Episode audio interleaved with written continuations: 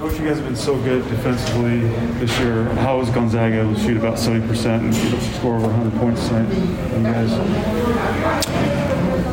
Well, uh, a lot of things. One is, um, you know, we made a conscious decision, game planning, that we were going to do everything we could to try and um, protect two-point land, especially around the rim and um, you know they shot 10 for 15 from the three-point line in the first half. And that's just what a great team does. They have they, they there's so many issues um, that they cause uh, for teams.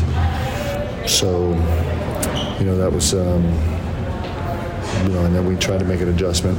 Um, in the second half, and you know they shoot one for six from the three-point line and make every single shot inside the three. So they're a really talented team. They're really, really well coached. We have no answers for Timme in the ball screen action. We tried quick shows. We tried switches. Uh, we tried weeks and downs. Um, and in weeks and downs, they went to the short roll and just crushed us there. And when we rotated early, they skipped to the corner and really hurt us there. And, and when we went to switches, uh, they were patient and they kind of worked. Uh, you know, they worked it uh, a couple rotations and punched it against the mismatch. And, and he was good against our, our double team. And um, you know, he was good in transition, getting early seals, and we just didn't have an answer.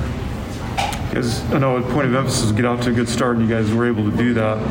It's just, I guess, hard to withstand when they go on those runs. Yeah, they're really good. I mean, they're really good. They're really good here. And, um, you know, we, we, we, just could not find a defensive answer tonight. Our guys fought and competed and, and battled, uh, but there was, we, we just, you know, we just couldn't find an answer. Caleb was really aggressive tonight, had one of his better offensive games. What did you see out of him tonight?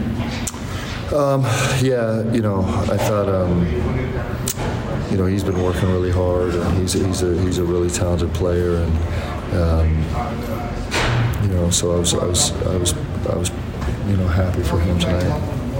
What kind of a learning experience was this for guys like Atiki and Foose against these elite post players they, they face tonight? Well, I think it gives us, you know, we're really fortunate to be able to play these games because it lets us know how far we got to go, and we don't have a lot of time to do it. We just have to get way better, and that's what these games teach you: is they teach you where you are and what you have to do, and you know they'll, they'll force us to really explore about how we can do things better and how we can get better and how we can individually uh, fulfill assignments better and, and, raise our level of play and how we can do it schematically as a team to get better. And um, that's why these games are important. Uh, you know, it's probably the toughest game in the country right now is to come here and play here, and, and uh, we are clearly not up to the task tonight. And so um, it's you know it's it's it's it's an unbelievable gift because it, it, will help us diagnose a, a, a, ton of ways we need to get better.